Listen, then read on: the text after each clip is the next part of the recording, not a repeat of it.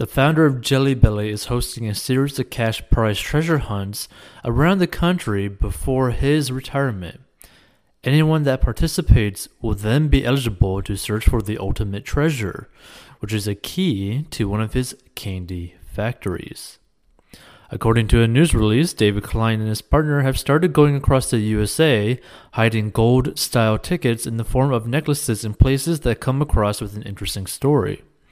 The biggest and best part of these treasure hunts is that anyone who joins at least one treasure hunt will be eligible to search for the ultimate treasure, which will be the key to one of his candy factories in an all-expenses-paid trip and education to a candy-making university, Klein said.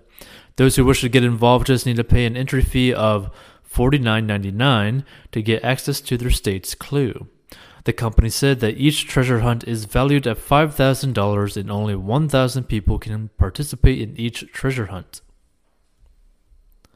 Subscribe, hit the like button, check out more interesting